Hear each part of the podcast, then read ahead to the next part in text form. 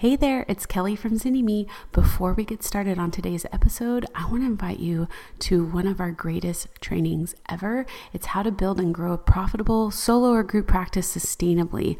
All you got to do is check it out at zynnyme.com slash podcast. All right, on to our episode.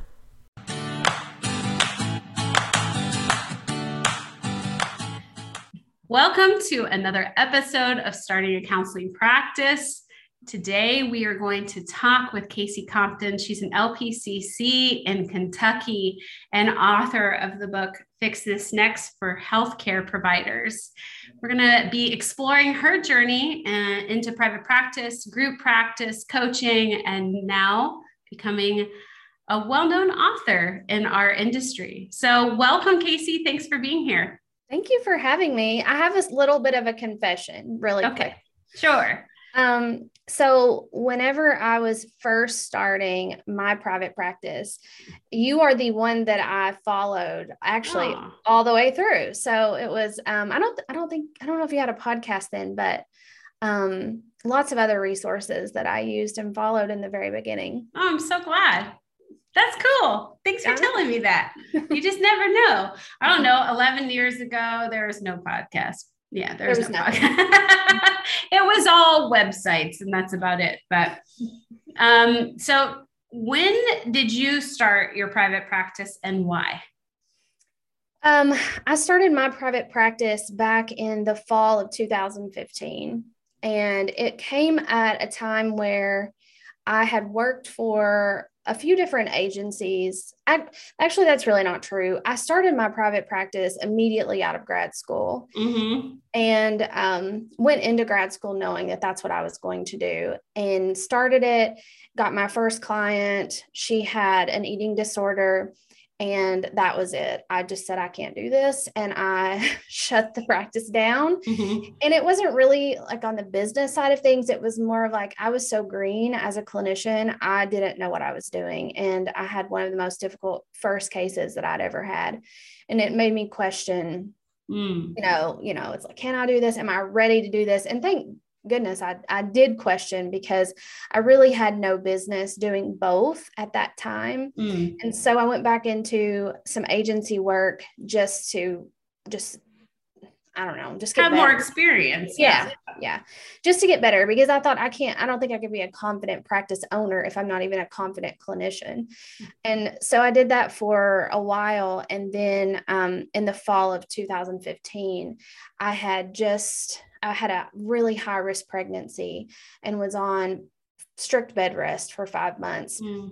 and couldn't work. I mean, it was it was horrible. Like we mm. lost almost everything we had. And at that time, I just remember thinking, what if I like I just felt very vulnerable. And I thought, you know, in my role as a clinician, if I'm not working, I'm if I'm not sitting in a chair seeing a client, I'm not making any money.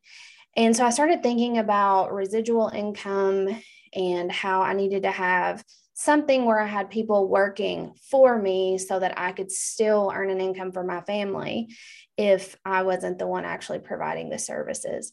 And so that's really um, after I had my daughter, that's kind of how it happened. And I just went pretty hard into going all in and starting a private practice, knowing all along that it was just a stepping stone to get into a group practice. Mm-hmm. You know, that was the eventual goal. You knew yeah. you wanted to be a group practice owner. See, when I started, I knew I did not.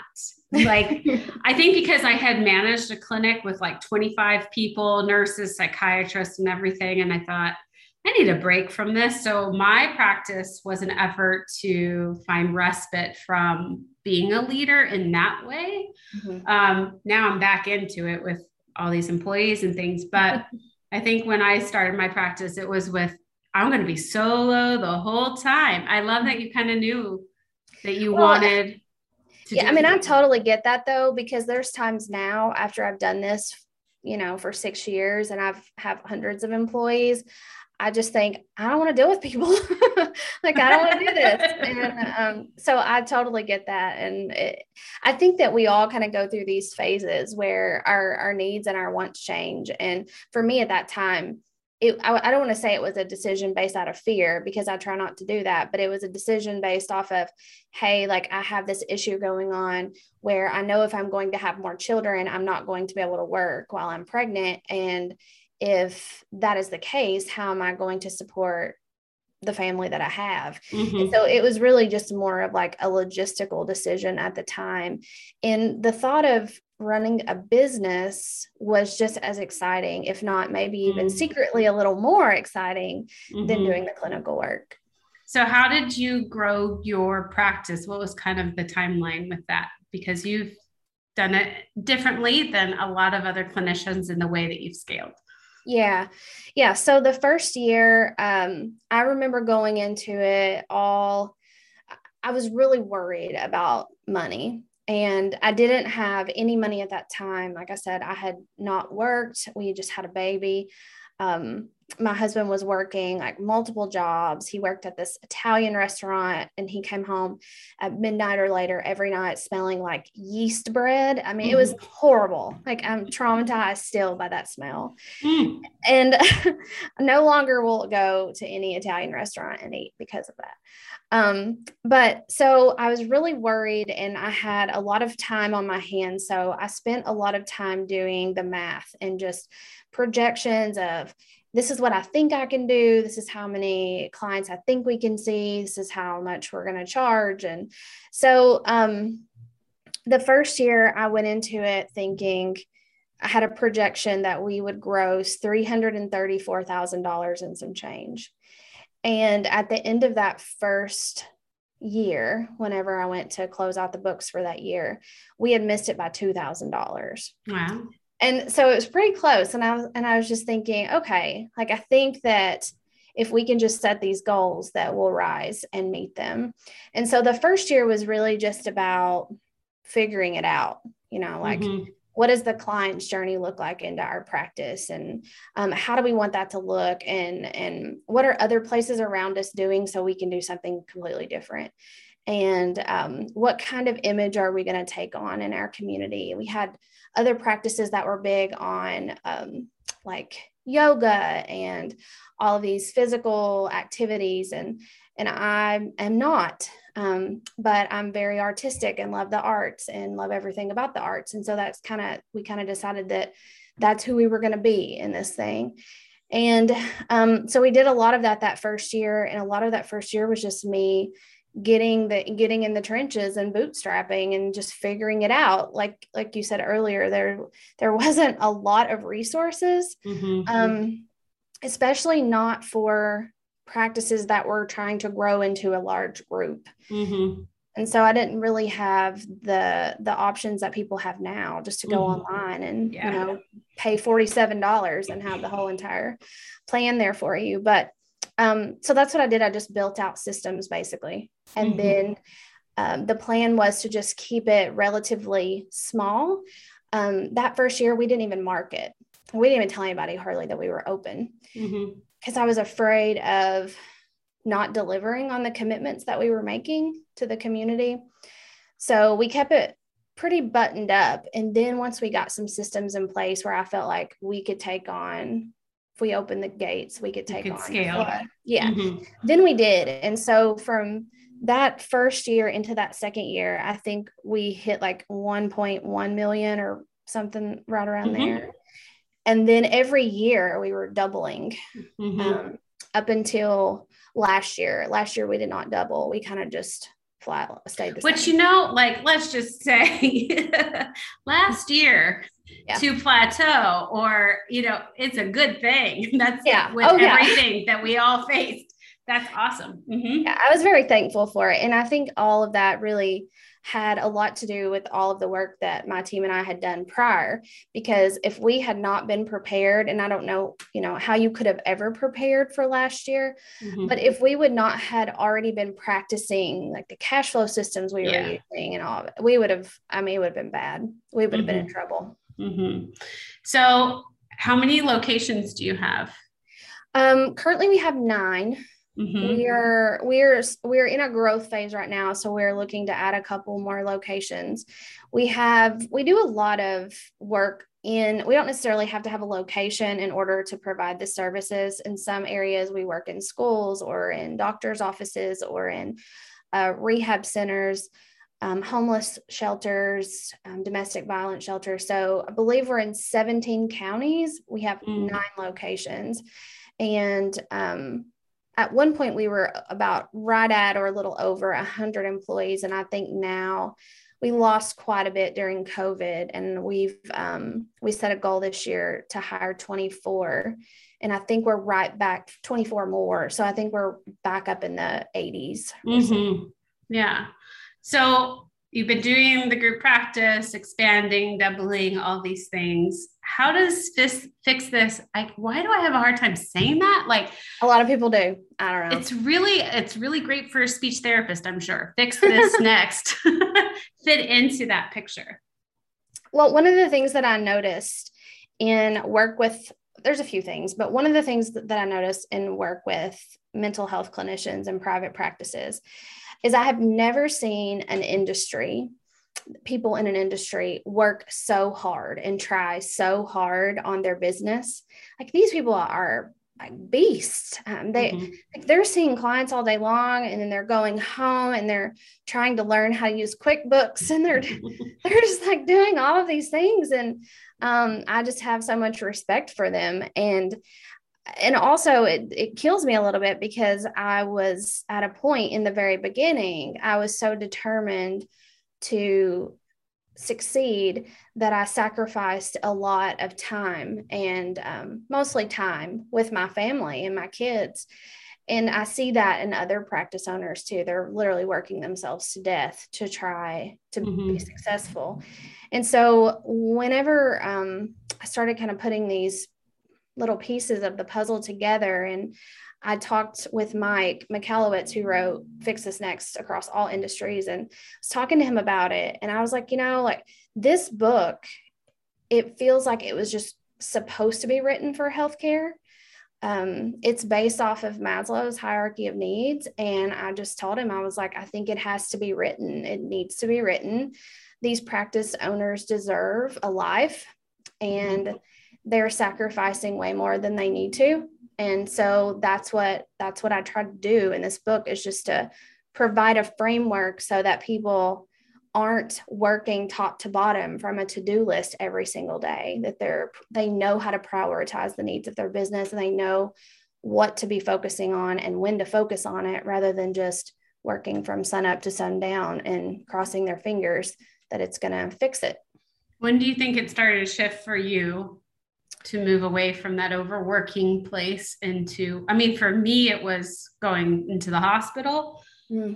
um, i was pregnant and i had a migraine and i was we were launching our first product for Zynnyme and i was in the middle of session and my face um, half of it became paralyzed mm. and so then i had to go to the er and i thought well something needs to change so when what how have you kind of made that shift and what does it look like today like can you kind of yeah. paint a picture of that yeah so that was actually um I've been when I wrote the book, I wrote the book in with the help of AJ Harper, who is Mike Michalowicz's um, co-writer.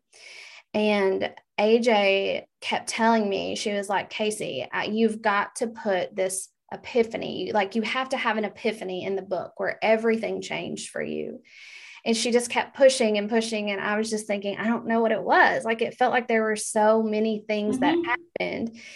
And um, so the very first chapter of the book is called The Penny, the Pirate, and the Compass. And that is the story of when it all changed for me.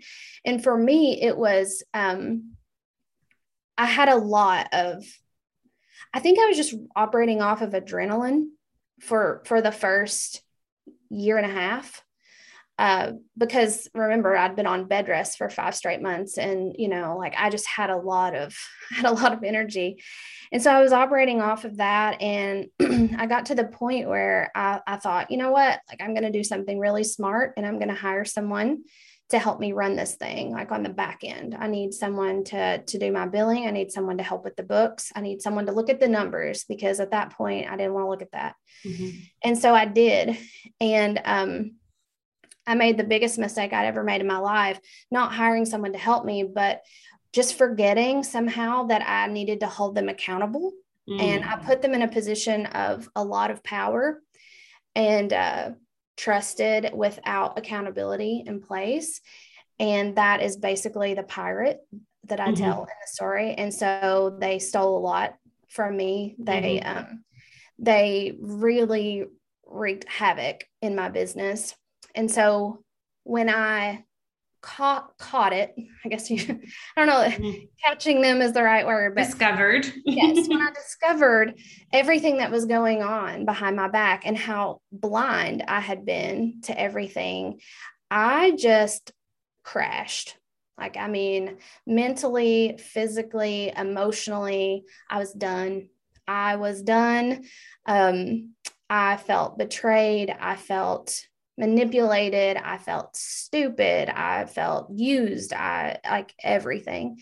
And i remember having to go in and sit down with my employees. I had about 50 or so at the time and i had to tell them what had happened and i was like broken just completely broken. And i really thought that i would they were all just going to quit mm-hmm. because why would they want to work for somebody that just let this happen Hey, it's Kelly. Are you enjoying today's episode? There is so much more to starting your private practice. That's why we created Business School for Therapists. It's our lifetime access business building program created especially for you and all the future stages of practice that you are going to go through. If you're ready to join a community that supports you, that to have access to a massive library of private practice trainings covering everything from creating your vision to setting your fee to getting you legally covered and more, this is for you. Simply go to bit.ly slash therapist business school to get started. And um, thank God they just like all came together. It was like it bonded all of us. And they were like, hey, it's okay. We, we've got you. We are here. We are going to protect this business and we're going to move forward. But that was really my point because, you know, if you're, if, if you are overworked and overextended, you miss things, you're tired, you know, you just, you're just not at your best. And that, that was me. Um, and so that was kind of the the turning point for me. And so i knew a couple things. I knew that one it it wasn't sustainable for me to be the one to do all the work. And um i didn't want to be in control. Like i'm not someone that feels like they have to control everything. Mm-hmm. um so i knew that i was going to have to have people to help run the business and to help operate the systems that I'd put in place. That was really scary because I didn't want that to happen again. So this time I just knew I had to have an extra layer of accountability there. And so what I did is I just started, I took everything that I had created and I went back through the five core systems that I believed was in my practice. Mm-hmm. Um, and I just started making sure that there were accountability accountability measures in each of those. Mm-hmm. I started bringing in multiple people to hand each system off to rather than one person who had their hand in everything.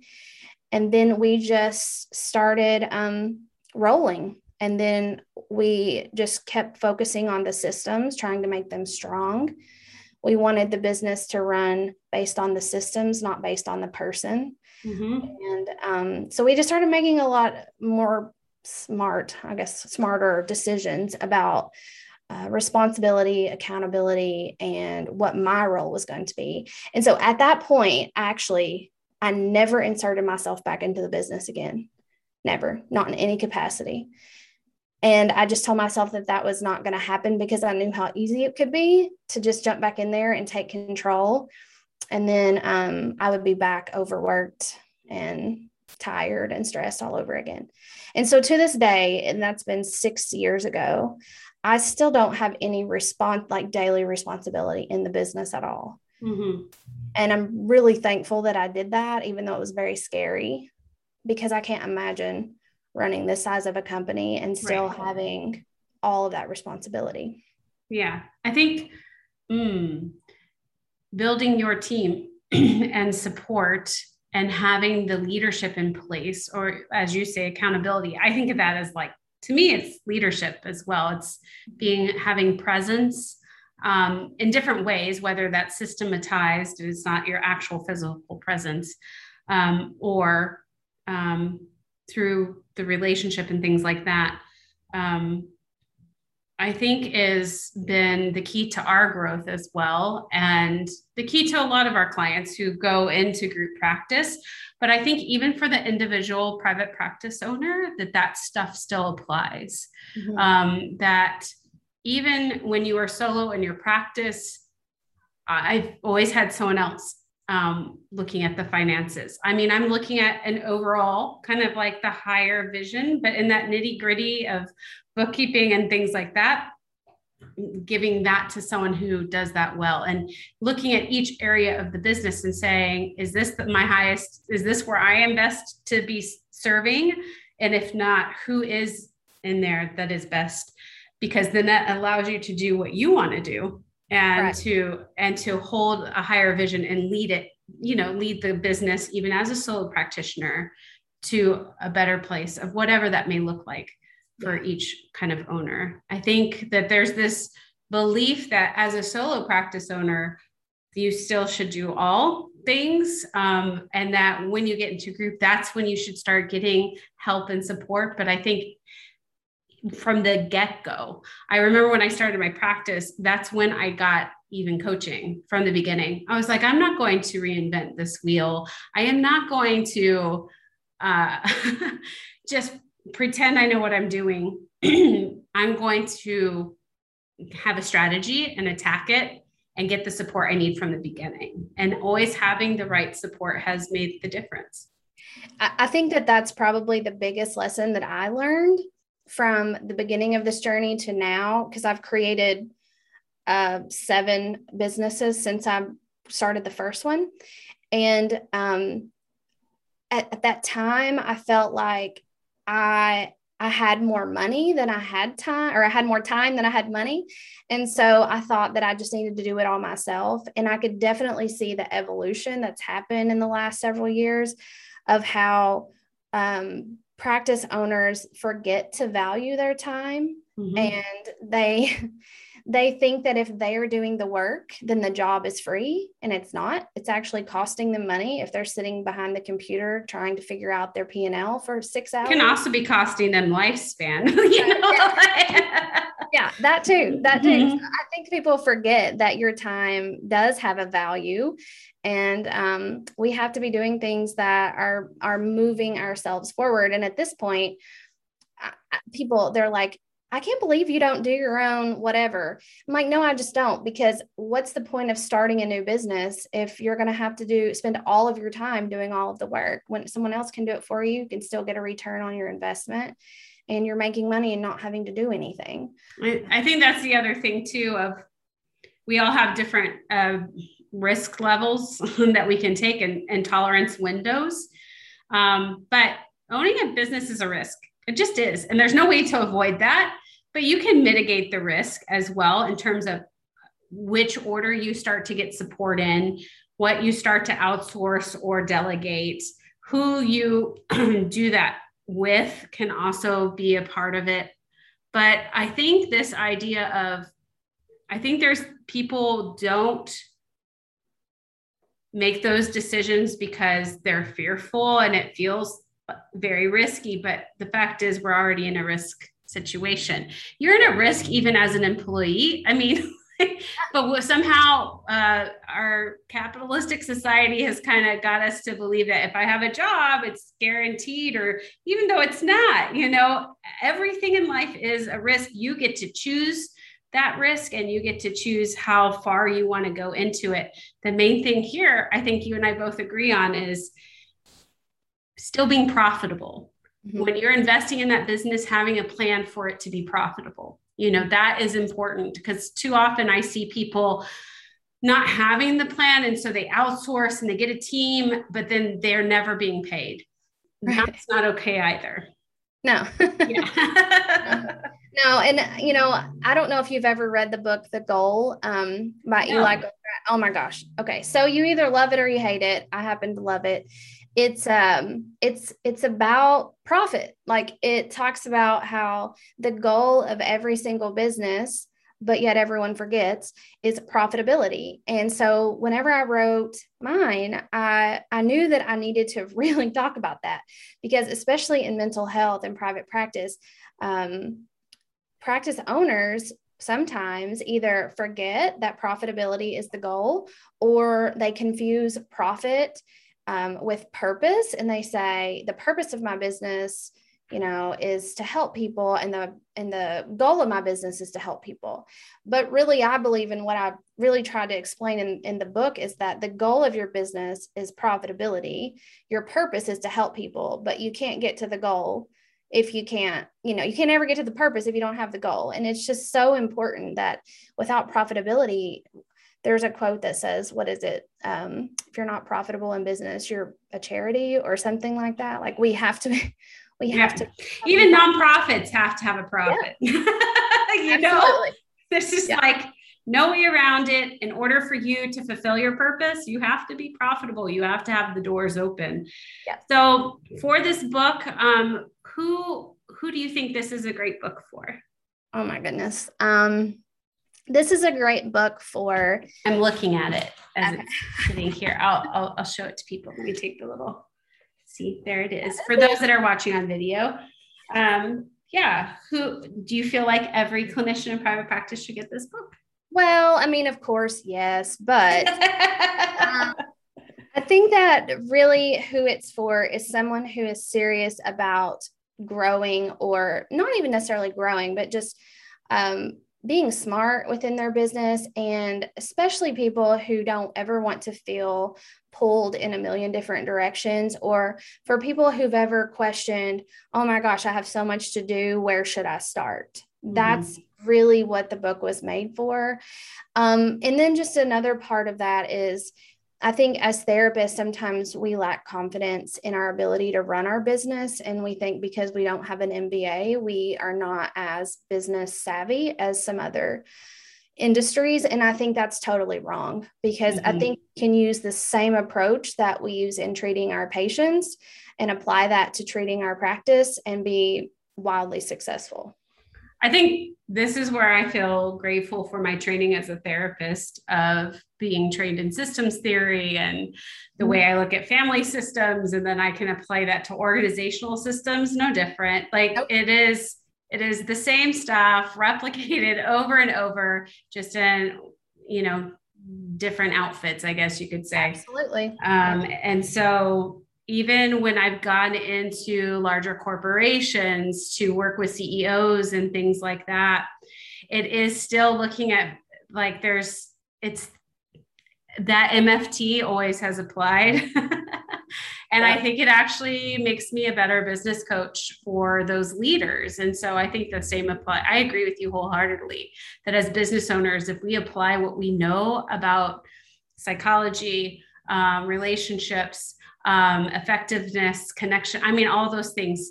Um, if you harness that instead of seeing it and see and see it as an asset, you actually uh, surpass some of those people who are brought up in that technical kind of MBA world.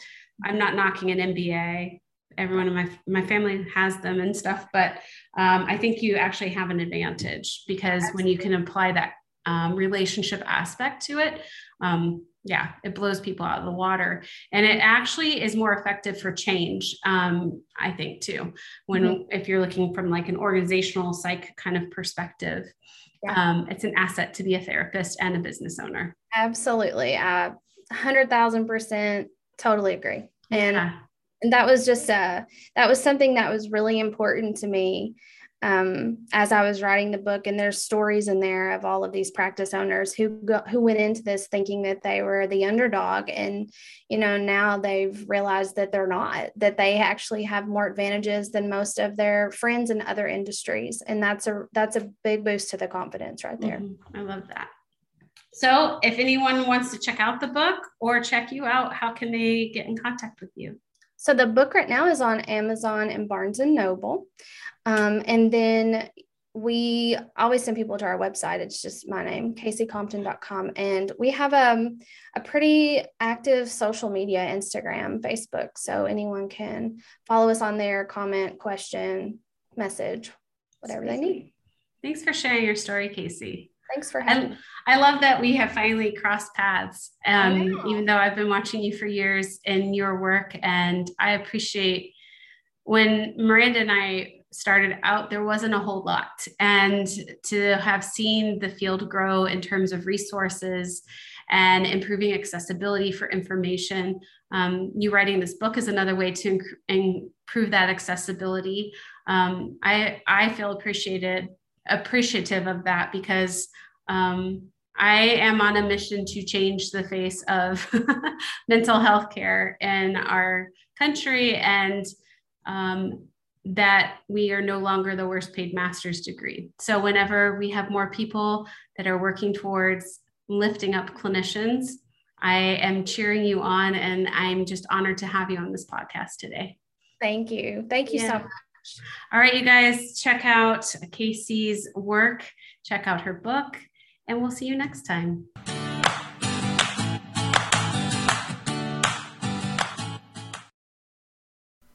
I hope you loved today's episode.